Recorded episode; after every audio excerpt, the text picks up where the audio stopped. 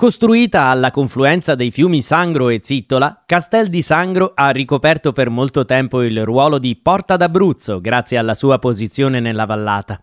La città era infatti attraversata da importanti vie di comunicazione, come il tratturo Lucera Castel di Sangro, quello di Pescassero Licandela e vari tratturelli. Fu sede di una dogana per il controllo delle merci e degli animali coinvolti nella transumanza, istituita presso il convento della Maddalena, edificio del 1400, oggi sede del Museo Civico Aufidenate. L'antica Aufidena, prima del periodo romano, era un importante roccaforte dei Sanniti Pentri.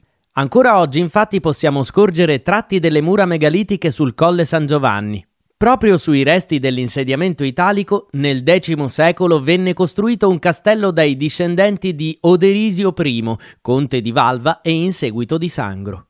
Da qui il nome della città e dei suoi signori, famosi anche per il ramo che ha realizzato la cappella San Severo a Napoli.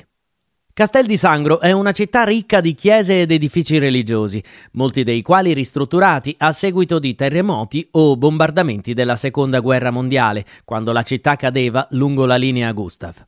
Da non perdere la Basilica di Santa Maria Assunta, originaria del X secolo ma riedificata in seguito in forme barocche, e la chiesa dei Santi Cosma e Damiano, cappella dell'XI secolo in stile romanico. Nel quartiere Civita, il più alto e antico, troviamo Palazzo de Petra, dove possiamo visitare la pinacoteca patiniana con opere del pittore locale Teofilo Patini, maestro nel rappresentare il mondo agricolo dell'Ottocento abruzzese. A seconda della stagione, ricordiamo di caricare bici o sci sul camper.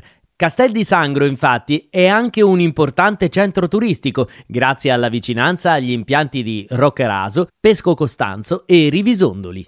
Dalla riserva di pesca del fiume Sangro possiamo inoltre percorrere in bici la pista ciclabile di 6,4 km che attraversa la vallata fino a Villa Scontrone. Poco fuori città troviamo anche il Parco del Sangro, un villaggio turistico con case mobili, solarium e acquapark con scivoli, piscine a onde e la possibilità di praticare wakeboard.